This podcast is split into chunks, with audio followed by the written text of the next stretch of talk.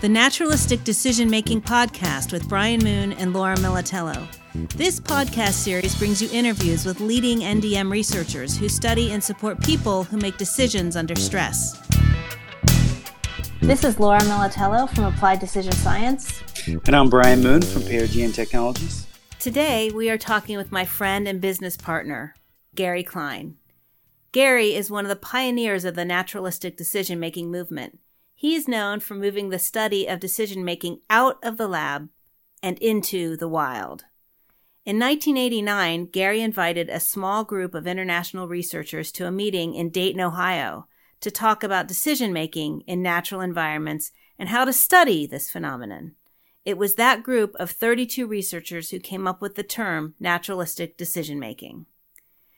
Gary's many contributions include the recognition primed decision model that has greatly influenced how we all think about decision making and expertise.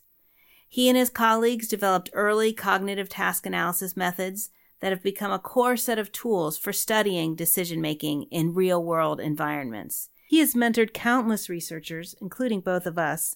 Gary now lives in Boston, Massachusetts. He runs a company called Shadowbox LLC and is also part owner and advisor to Applied Decision Science. So, Gary, thank you for speaking with us today. very much. I appreciate being invited.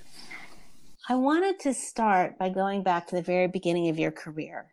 Can you remember the first paper that you ever published? We're going back 50 years. You really want to go back that far? I do. Okay. Yes, I do remember. I remember it very well. Um, it was my dissertation. And uh, the reason I remember it well is up to that point, that coming out of graduate school, I had no publications. I hadn't done very much research, and I had pretty well identified myself as somebody who was not going to be a researcher. I was just hoping to find university jobs where I could teach and somehow make uh, get by that way. And uh, so I got my first job at uh, St. Lawrence University in upstate New York, Canton, New York and it's it's a long winter there. I mean, think about Syracuse, then drive two hours further north, and there's not much there. It's pretty bleak.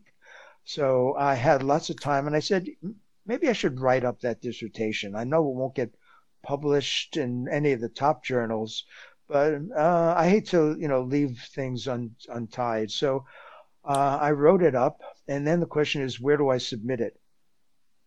And I decided I'll start start at the top, and then when it gets rejected, I'll keep working down until I find somebody, uh, some journal that'll take it. So I started at the top, Journal of Experimental Psychology, which is one of the flagship journals of the American Psychological Association.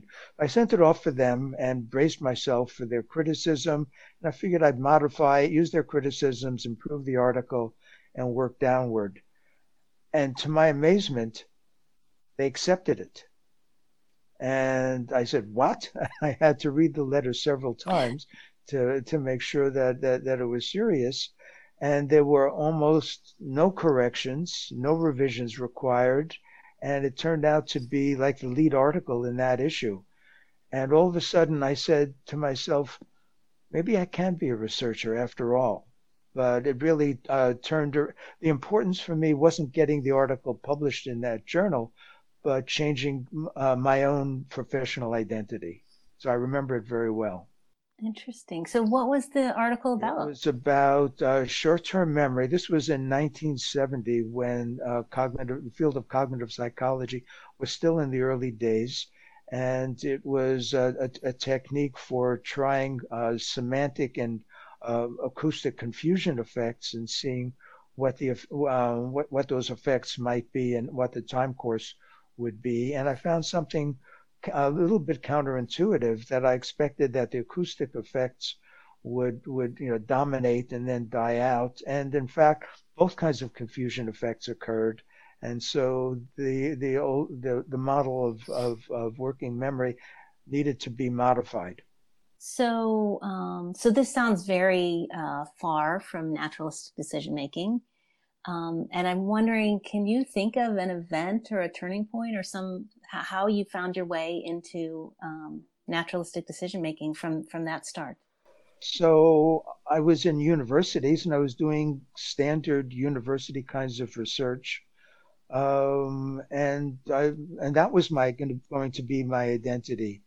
And then um, my wife Helen got a sabbatical in Jerusalem in Israel, and so she we packed up uh, two daughters and Helen and me went to Israel, and she had this sabbatical, and I had nothing, and I was just starting um, uh, uh, uh, my company, Klein Associates, but we didn't have much work, so I wasn't going to be missed, and I and I, I found um, through a friend of mine uh, there was a, an applied project involving um, maintenance officers. So I, I, I, I did this as a part-time job, and I be in their office with them and see how they were doing their their job, and um, how they were filling out in certain kinds of forms, which was very formulaic, and the the Air Force was funding them wanted to build an expert system to replace them. So they wanted me to see if it was feasible.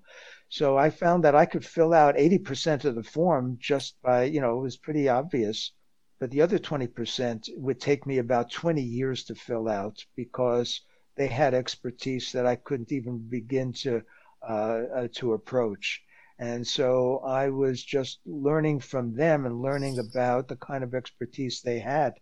And then when I came back, there was a, a, a small business innovative research project uh, announcement. I think was the very beginning of the small business innovative research program, and it was from the um, from the army.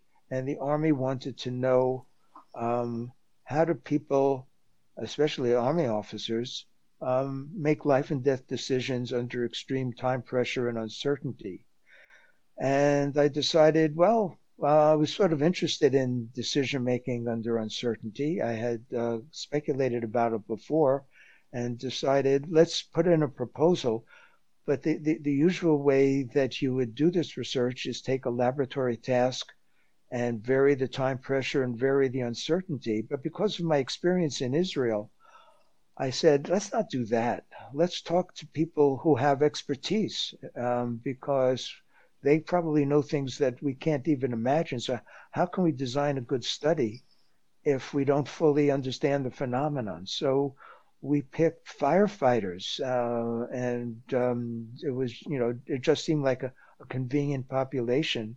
And again, to our amazement, we got the we got the contract, and it was a six month contract, and that got us started studying naturalistic uh, decision makers. Interesting. So the the maintainers in Israel, um, that project got you started thinking about expertise, even for a task that seemed really well described. Right, there were these forms to walk you through, but but but somehow, as you were doing that, you you you started getting very curious about the expertise component. Right. So let me tell you. Want to hear a little bit more about that because I've never really talked yeah. about that. Um, so there was a natural experiment that occurred in Israel, and um, it had occurred just a few years earlier, and was called the Yom Kippur War. And it was a war, and uh, Israel was invaded by uh, by Egypt and by Syria. It happened almost without warning, and it lasted for a month. And uh, the Air Force was interested in how did Israel's maintenance uh, uh, community, how did the maintenance organization respond to this rapid acceleration of of of of, of need? Um, how did how did that happen? And so uh, to, to maintain the, the aircraft. And so after the war was over, there were all these logbooks uh, that the the maintainers had kept and they were trying to, and, and and so this project that that the, the people that I was uh, studying were were engaged in, they were taking those logbooks and putting them into a digital form. And the logbooks were in Hebrew, so they were translating it into English, putting it into digital form that could go into a, a, a U.S. database for for analysis. Um, and the logbooks, I mean, most of it was fairly routine. So that's what that was the trivial part. And and so because it was so trivial, uh, the Air Force and and and the, uh, the the companies that the company was working with said, why don't we just build an expert system and, they, and and just automate it that way, and we don't have to pay these maintenance officers that much. So um, so that was what I was sent out to to investigate. And as I said, I could fill out 80% of it because it was fairly obvious. But the other 20% involved uh, cases where maybe something was left blank, or maybe there was an error. And then I would in- interview them about how did you fill this in? And they said, okay, so look at this damage. This was a damage. Uh, look at the size of the damage. And they said, you know, they, it was, and then this plane was back in service two days later. Now, for this kind of damage, I know that if, if it severed any of these lines, it's going to take a week or two. So obviously it didn't sever those lines. So here's the way the damage must have propagated that they could get it back in service. In other words, these guys could go beyond the logbooks and imagine what what it was like to be a maintenance uh, technician working on these kinds of systems. So I started to read up on um, the critical incident method, John Flanagan's critical incident method, and I realized that that's what I was getting at to, to, to try to capture their expertise was these critical incidents. And so when I wrote my report, the report was, you know, here's what I can do that's formulaic, but here are the critical incidents that I've collected so you can understand their expertise. And as a result, the Air Force uh, decided they could not build a, an expert system to replace these guys. They would need to keep paying them. Wow. So, so even in that, that, that first project, that was one of the first times you really got people to start telling you stories and, and acknowledged or, or, or, or highlighted kind of the power of that for, for describing expertise. Exactly. In a way that was convincing, it was convincing to these sponsors who weren't expecting that right. All. They weren't expecting to hear stories or to see stories in a report. And I hadn't been thinking about the power of stories up to then. And it was all around, the, you know, just using critical incidents, which are essentially stories. Okay, so next I'd like to kind of, um, you know, fast forward to today and I'm wondering what NDM related research direction are you most excited about now? So the the the work that I'm doing now eh, that has me so excited is about um, uh, uh, what has to happen uh, to help people develop cognitive skills, uh, improve decision making or sense making or problem detection or or things like that this is something that I've always been in, intrigued about since, uh, I've been intrigued about since I came up with my recognition primed decision model, but I was never able to to identify any kind of method or technique to try to improve cognitive skills. And then about five or six years ago, I ran across a method. It wasn't even mine. It was um, developed by a person who's now a friend of mine, Neil Hintze, a, a firefighter New York uh, uh, uh, Fire Department, retired as a battalion commander, battalion chief. And um, what it is is is, is it's uh, the the shadow box method. It's a way of having people see the world through the eyes of experts, without the experts being there. And Neil uh, figured this out and developed it as a technique and we did a workshop together and I didn't know anything about it. And he said, I've got this technique. Can I just include it in the workshop? It was a two day workshop.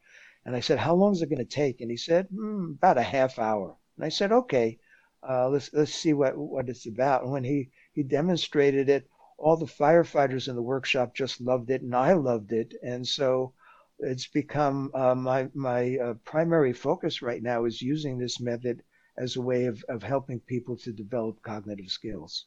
Nice. And so are you continuing to work with firefighters or? We are working with many other populations, not so much firefighters, although we're we're in the process of putting in a, a grant proposal to do some more work with firefighters. Um, but the firefighting community um, hasn't had the kind of uh, research funds for projects like this. So um, I mean, our original project was with was with firefighters. That was the Small Business Innovative Research Project, um, but that wasn't funded by firefighters. That was funded by the Army. And the project with Neil Hintze was just a workshop that the Seattle Fire Department asked us to put on to improve their decision making skills. So, Gary, you, you shared initial bookend uh, in your first paper and now where you're at today. I, I wonder if you could think back over those 50 years and maybe share with us a couple of mistakes or maybe the biggest mistake you think you've made with regard to theories you've put out, work that you've done, uh, career trajectories. Any uh, any mistakes come to mind? We know that experts think a lot about their mistakes. I think about mistakes a lot. I prefer not to talk about them in public, especially if I'm being recorded.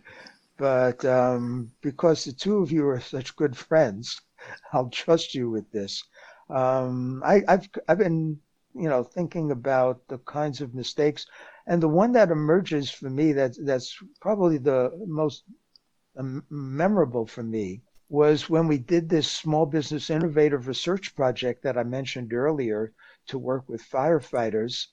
And this project was going to be a real sprint. It was only going to be a six month effort. And we were going to try to come up with a better model of decision making, which was you know, totally unrealistic and, and ridiculous now that I look at it in hindsight.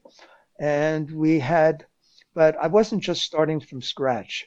I, I had a, a theory about how they were making decisions because I knew because the standard decision making models said you've got to generate a whole variety of options and then you can evaluate them systematically by comparing them across standard dimensions. And I knew firefighters couldn't possibly do that because fires uh, spread so rapidly. So what were they doing instead? And I had come across a master's thesis that described uh, an alternative strategy where people generate just two options, a favorite and a comparison.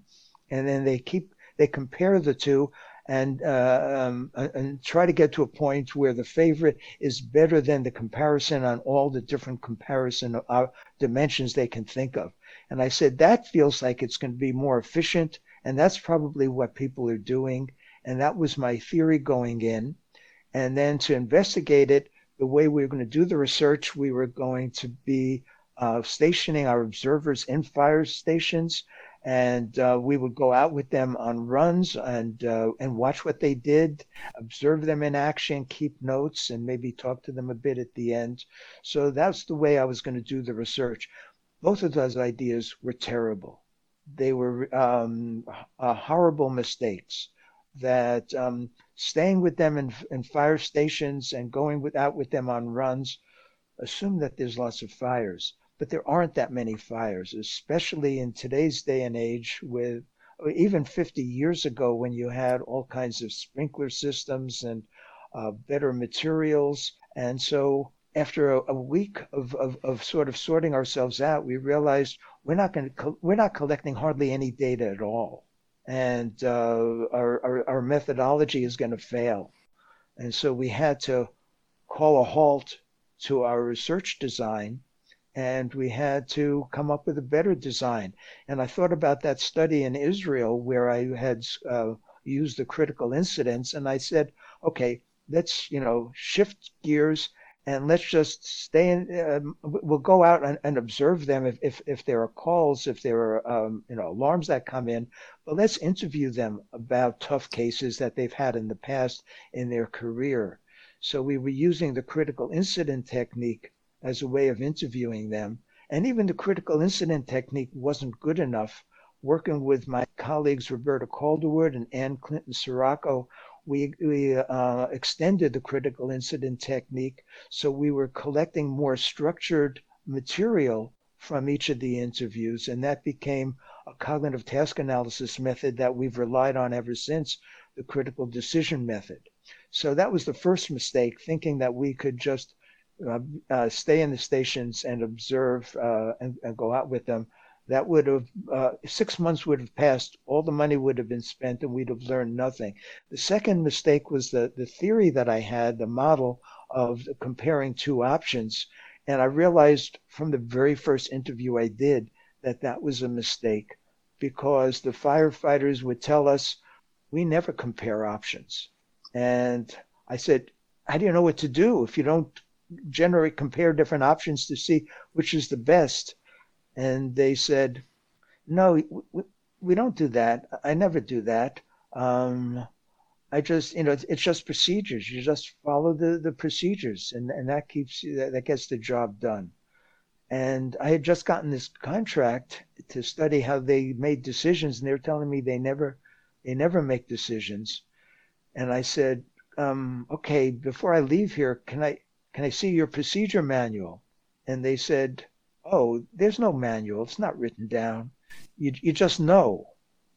And, and I thought, okay, so it isn't just following the procedures, and that's what got start uh, got us started. But because I still believed in this two option theory, every time we did our, our critical our critical decision method interviews, I'd ask them how they compared different options, and so for each one, they would almost almost always tell us they never compared any, any options. For about uh, over uh, over um, maybe 90% of the cases, and these were the tough cases, they never compared options.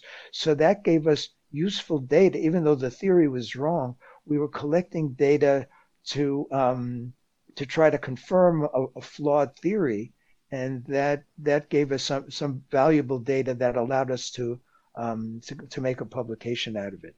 So those early early mistakes helped guide nice. the rest of your career, really.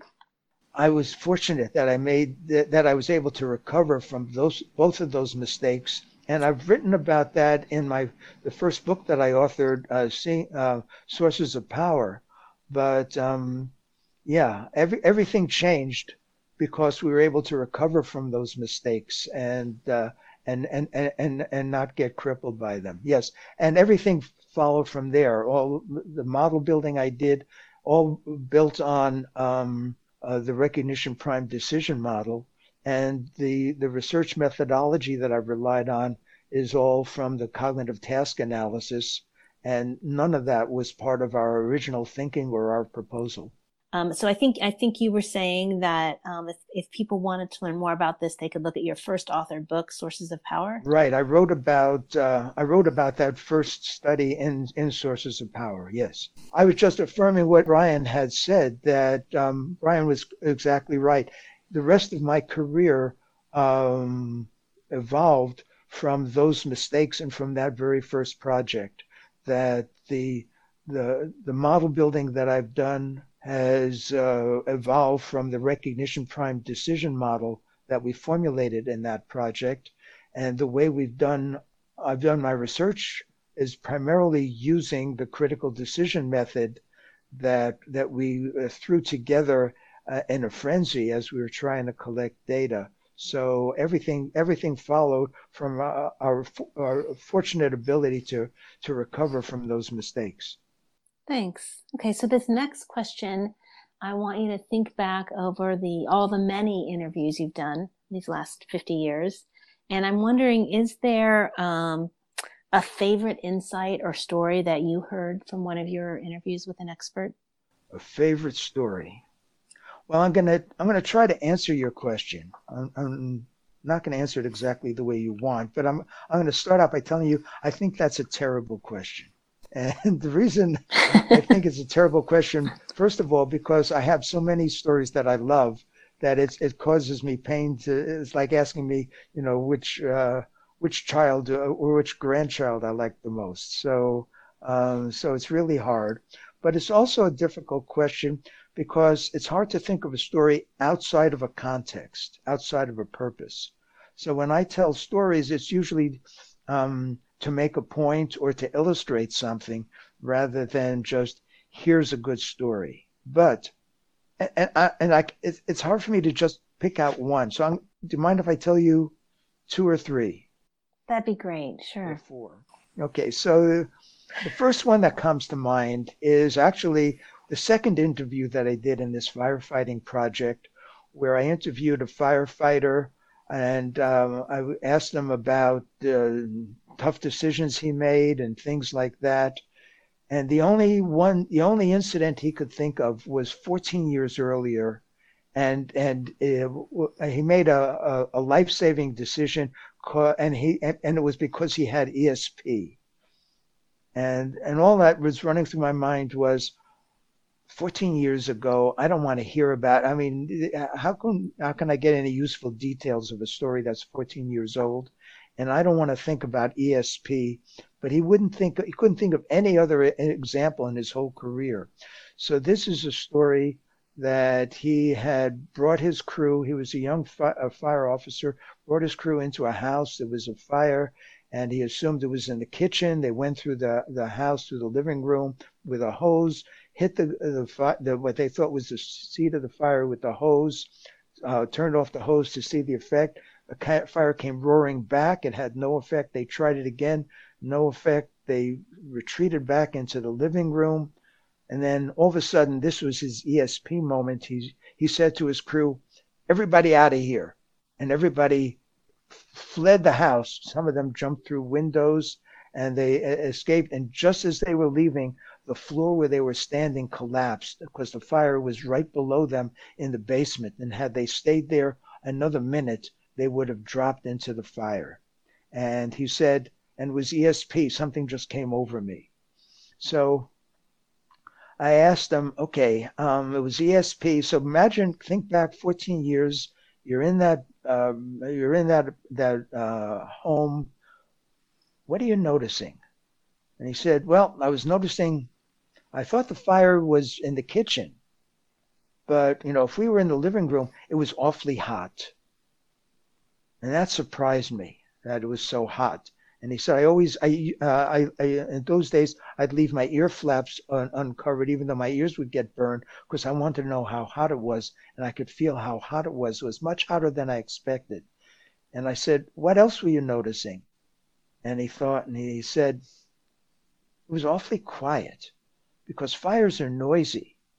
But given how hot this was, I wasn't hearing much noise and my ear flaps were were off, and I could I still wasn't hearing much noise, and so we realized what was he was uh, picking up on was some a situation that didn't make sense, and he didn't know that the fire that there was a basement where the fire was there. He just knew that this was not a typical situation. That's why he told everybody to leave. And by the end of the interview, he realized he did not have ESP. What he had was expertise and um, he was unhappy because he had assumed that ESP had protected him his whole career, and he realized it, it had not. So he, he, he was not really pleased with the interview, but he had, he had learned how he actually had made the decision.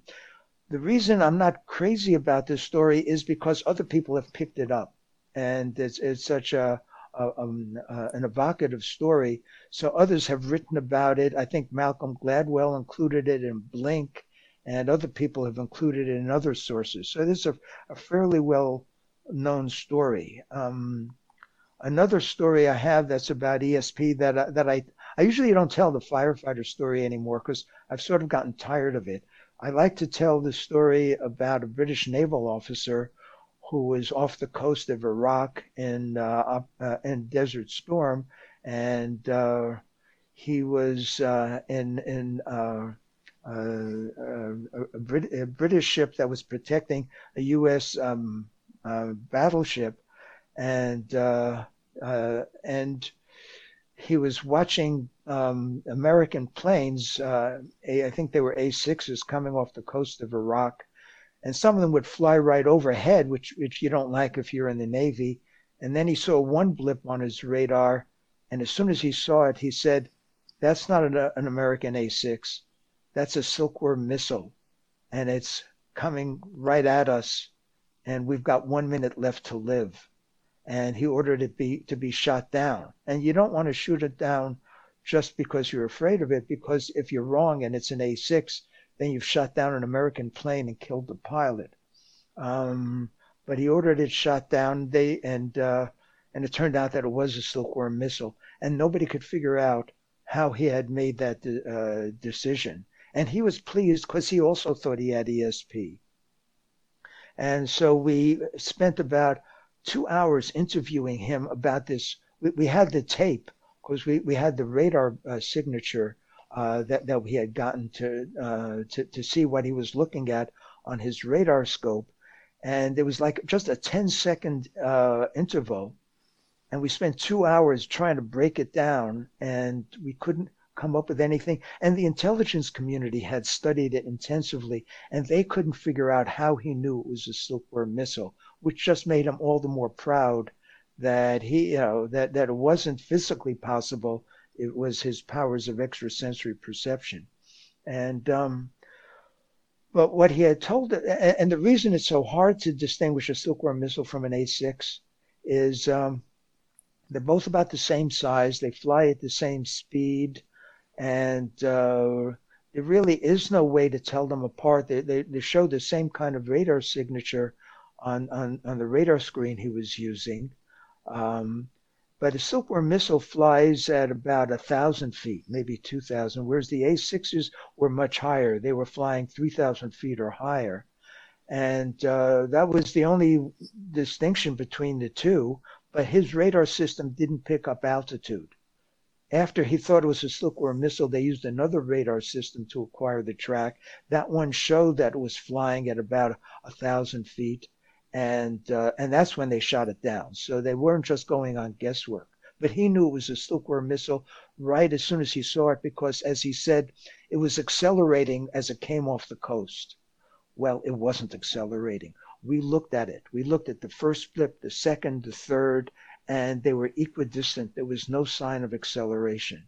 So uh, that's what got everybody stymied. And then that night, one member of our team figured it out.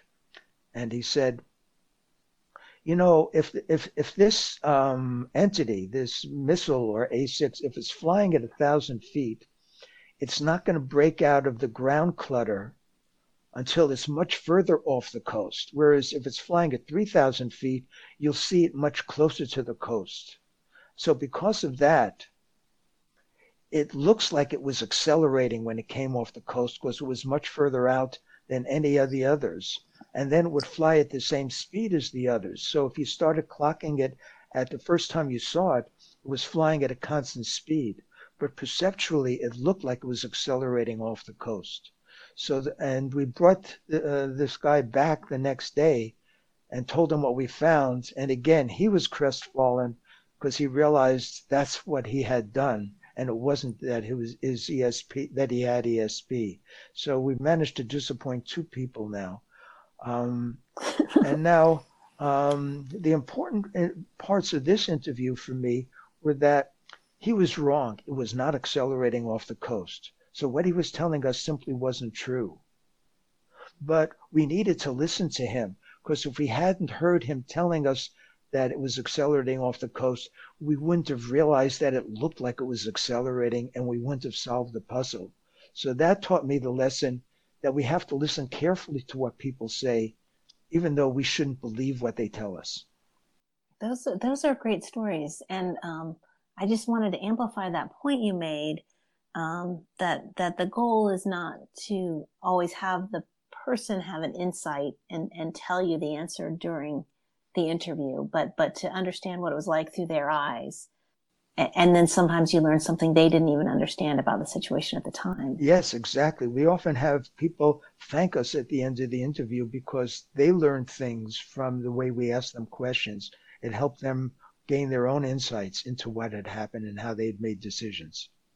So it sounded like maybe you had one other story you hope to tell. Is that true? Is there another good one? Um, there's many others. Let me tell you uh, one of the others. It's not even um, not even an incident, an interview I was in. It was an interview that a former colleague of ours, Beth Crandall, was in, doing a project with nurses in a neonatal intensive care unit. And uh, what was interesting there is these nurses were able to pick up early signs of sepsis in these neonates, in these babies, some of them very premature, and they could pick up signs of sepsis even before the blood work came back positive. The nurse would say, "This baby doesn't look right. Let's start it on antibiotics."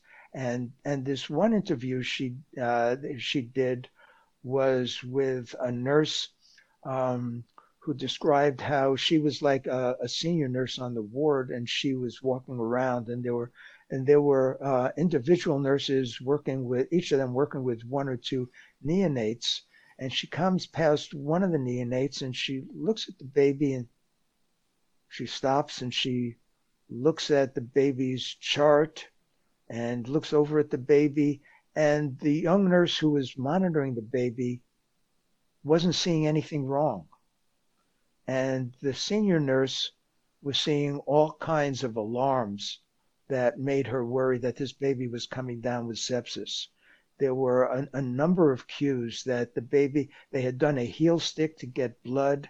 And uh, so the, the baby's, you know, they put a bandage on, so, but, but the blood was still flowing a little bit more than she expected. So that was one sign. And she looked at the baby's chart, and the baby had usually been able to do a fair amount of feeding, but in this case, uh, in the last uh, half day or so, um, the baby hadn't been feeding as well. And there was a way in which the baby's belly was distended. There were just several small things like that. But altogether, it said, this is a baby that looks like it's in trouble. And so they started on antibiotics, even though the blood work didn't look like, uh, didn't show any sign. And the next day, the blood work came back positive. And the reason I like that story is it's a natural complement illustrating expertise because you had the nurse, the young nurse who was watching the baby, and the, the nurse was sort of um, not noticing that as the baby's temperature was going down, the nurse kept turning up the, the, the heat in the in in in, in the uh, system that the baby was was being uh, uh, cared for in, and and each one was small, but it was all in the same direction.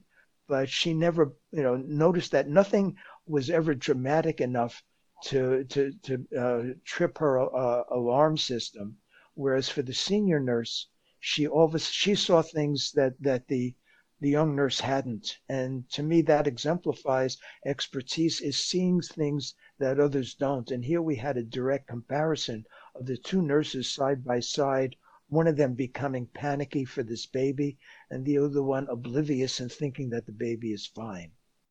Gary, I heard you say there at the end that uh, she saw things that others don't, which is, of course, the title of uh, of one of your books. I like how you slipped that in there. Thank you, Brian. Much appreciated. Yes, that, yes, that's the most recent book, "Seeing What Others Don't." So I think we would be remiss if we didn't talk a little bit about coronavirus. Um, we are right now in the midst of a global pandemic, lots of uncertainty. And I'm wondering, what do you think the NDM community can do to help uh, with this crisis? Right. Um, so, stepping away from an immediate reaction, this is the crisis is, uh, in, in, in, a, in a callous way, an amazing opportunity for us to understand individual and organizational decision making and dysfunction. Uh, uh, being in the middle of it and to document that. So it's something that we can capture and ponder and and uh, and learn from and uh, and and prepare for. So that's one thing that that that uh, comes to mind as a research opportunity. But what can we do about it? Well, one thing that we could have done um, is apply some of the work in NDM on problem detection, uh, we have done research on what it takes to detect problems in their early stages before they're uh, they're diagnosed and categorized and flagged. And we've developed models of individual problem detection and team problem detection, and also um, barriers. What gets in the way of accurate problem detection at the individual and team level? And in hindsight, I wish we had gone back to those models and identified those barriers and seen which of those barriers were in operation because it's taken uh, some countries longer than others. It's taken some states longer than others uh, for a variety of reasons. And perhaps we could have made suggestions to try to uh, break the mindset of some of the decision makers who were sort of uh, fixated on inappropriate diagnosis diagnoses, and that would be a second type of intervention that might have been put into play uh, is techniques that we've been working out to try to uh, help um, uh, reduce fixation errors so that uh, people and organizations don't stay stuck as long as they were and uh, and and realize that they need to respond. Um, so that's a, a, second thing that we could have done. A third is to have applied our pre-mortem method as people were trying to plan and prepare for various interventions um, or or non-interventions is to help people run th- through a pre-mortem to allow them to to do a better job of anticipating um, what might come, be coming about so that they could revise and improve uh, the planning or non-planning as it was going on. A fourth uh, thing that we might have done was apply some of our thoughts about management by discovery or flexecution because when you're dealing with an ill-structured environment, and that's certainly what we're in, where even as we're understanding the disease, we're not understanding what are the implications and the social and uh, the social implications and what goals should we be pursuing. We're having to change the goals as we're going along. And so rather than thinking that we can come up with a plan and just execute that plan, to try to help organiza- individuals and organizations um, expect that they're going to be modifying the goals based on what they learn so that the planning can be more adaptive.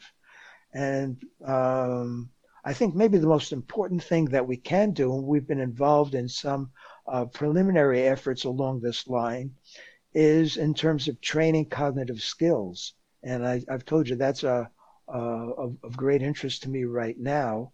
And we're hearing that even in countries in, in some countries that are experiencing, say, shortages in ventilators, they're thinking, how can we get more ventilators quickly? That's part of what they need. But the other part is, how can we train um, personnel to operate these ventilators, not just to follow the steps, but to build the expertise and the tacit knowledge of using the ventilators effectively and uh, maybe you know some of the, the techniques for cognitive training can be put into practice here because the shortage of trained personnel uh, is going to matter. Even if you have the equipment and you don't have people who can operate the equipment effectively then um, equipment isn't going to serve the needs. Oh and then there's one, one one last thing that comes to mind is for the public to try to use some of the methods that we've all developed to try to change people's mindsets because we're seeing seeing that people are sometimes adopting mindsets that are going to get in their way of keeping themselves safe and uh, and trying to contextualize what am I supposed to do in this situation or that situation and trying to understand how they can um, adapt their own their own behaviors in light of uh, in light of this danger and so I think there's an, I think in NDM, we've developed some tools to try to help people change mindsets. And I think that those could be quite valuable now. So as you were talking, I was sort of reminded of post 9 11 uh, when there was a lot of funding thrown at the intelligence community uh, and, and folks like us to go study the intelligence community to see if we could uh, help improve intelligence analysis. I'm tempted to think that that sort of thing might happen uh, after uh, or perhaps in the middle of, as we are, uh, the coronavirus pandemic. And I'm wondering, as a hypothetical, if um, given all the ideas you just came up with, uh, those would all be tremendous projects and they'd offer tremendous value. Hypothetically, let's say a funder had $500,000 and, and really liked all one or more of those ideas you have, but for some reason couldn't give you the funds. Uh, where would you like to see money be spent? Uh, this could be with with ideas that uh, that you're seeing uh, in the media or ideas that you know about. Where where do you think the investment should be headed uh, to ensure that we're better prepared? Um, okay, so of the things that I've mentioned, my temptation would be to reprogram it towards uh, the barriers to individual and team problem detection to try to um, break the uh, the rigidity of organizations, assuming that life is going to continue as it has, and and and and not want to create disruption. We don't want organizations to to overreact to every small problem. So that that's not a solution either. But we want uh, organizations to to start preparing to to react and to become um, better able to to improvise and and and start to go down that road rather than than than getting stuck. So I would I would try to um, to see what what could be done at an organizational level uh, to address some of the barriers to to reframing a situation.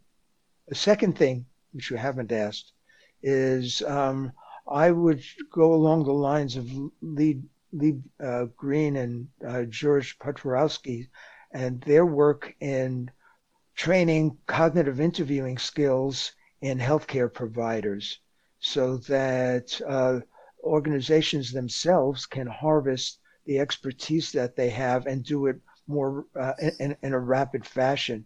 And uh, Green and Piotrowski demonstrated uh, that it was possible to do that. And this could be a, a, an enormous resource for healthcare providers um, to be able to, to harvest their own expertise quickly. Great. So we, uh, I'd like to switch gears up now and move on to an associative thinking exercise. Um, so Gary, I'm going to say a word and I want you to tell me what comes to mind and your responses should be three words or less. Are you ready? No, I hate this exercise. All right. The first one is bias. Bias. Bias. Um, uh, the one word comes to my mind is unfortunate. That uh, um, um, yeah, uh, it's just un- an un- unfortunate research mindset that uh, the research community has adopted. Okay. Next word is risk risk. Um, I the word that comes to my mind is challenge and excitement. Can I amplify on this or?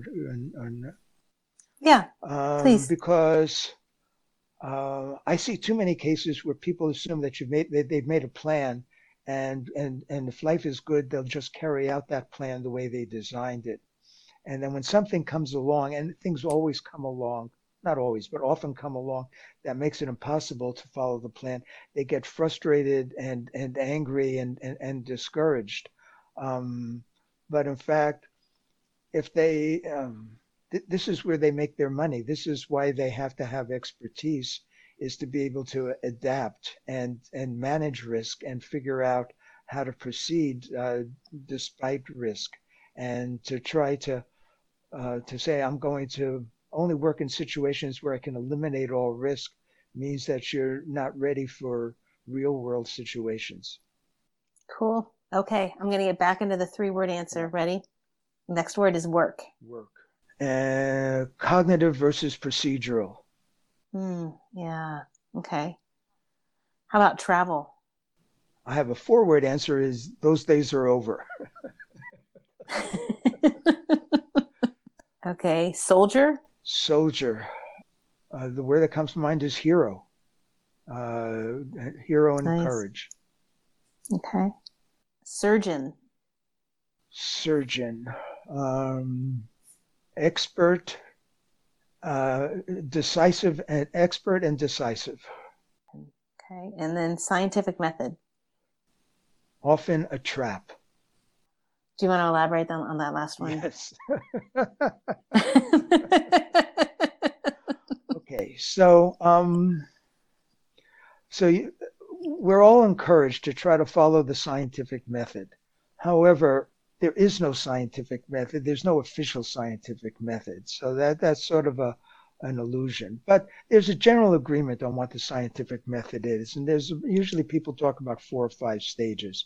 So you uh, um, you become interested in a question, you observe the phenomenon, then you start to uh, gather observations and uh, put the observations together to form a, a theory. Then you test your theory and then you try to generalize it. And what I see is that when people talk about the scientific method, they pretty much lock into that uh, testing the, the, the, the, hypothesis component.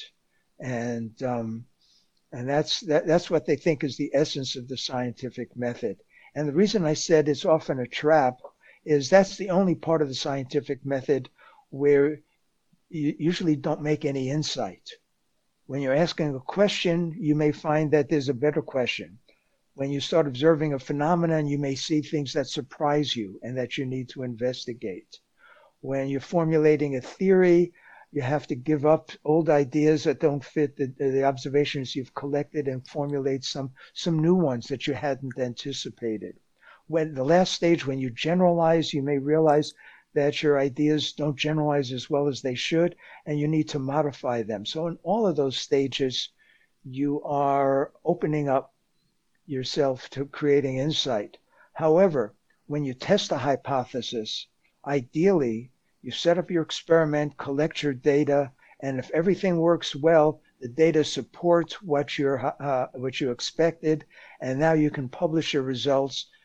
But as a result, you haven't learned anything you just confirmed what you already believed. So this is the most, to me, um, uh, the one of the um, least exciting parts of the scientific method. Unfortunately, because in naturalistic decision making, we mostly live on the beginning of the scientific method about formulating questions and observing phenomena, and uh, people don't. Uh, give that enough credence or don't treat that with the same seriousness uh, that they should because they think if you can't study it in a laboratory, who cares about it? I once talked to a senior decision researcher. We had an opportunity to uh, travel to Fort Knox to uh, observe tank platoon leaders during an exercise, and we could watch them making decisions. And I said, we, are going to actually ride in the tanks with them. Do you want to come? And he said, No, why would I want to do that? And I said, We could watch them make decisions and then interview them afterward. And he said, But how could we control the conditions? How can we carefully collect the data? no, he refused to come. And to me, that's that's why I'm talking about uh, the scientific method being a trap rather than being excited as a chance to make discoveries. He was uh, shocked by it because it was so unsystematic that's such a freeing perspective to not not feel like the only part that matters is is the testing okay well the time has really flown by um, it has been a pleasure uh, speaking with you gary and hearing your stories I want to thank you for talking with us thank today. You for the opportunity. It's always a, uh, a pleasure to to uh, to talk with you and and, and Brian. And uh, you, you, you always um, make me think about things more more deeply than, than I had in the past, going back 50 years or even you know looking at, uh, at, at today. I wasn't expecting the free association test, so you're always pushing me. So thank you for that. This was fun. So on that note, thanks for listening. I'm Laura Militello. And I'm Brian Moon. Learn more about naturalistic decision making and where to follow us by visiting naturalisticdecisionmaking.org.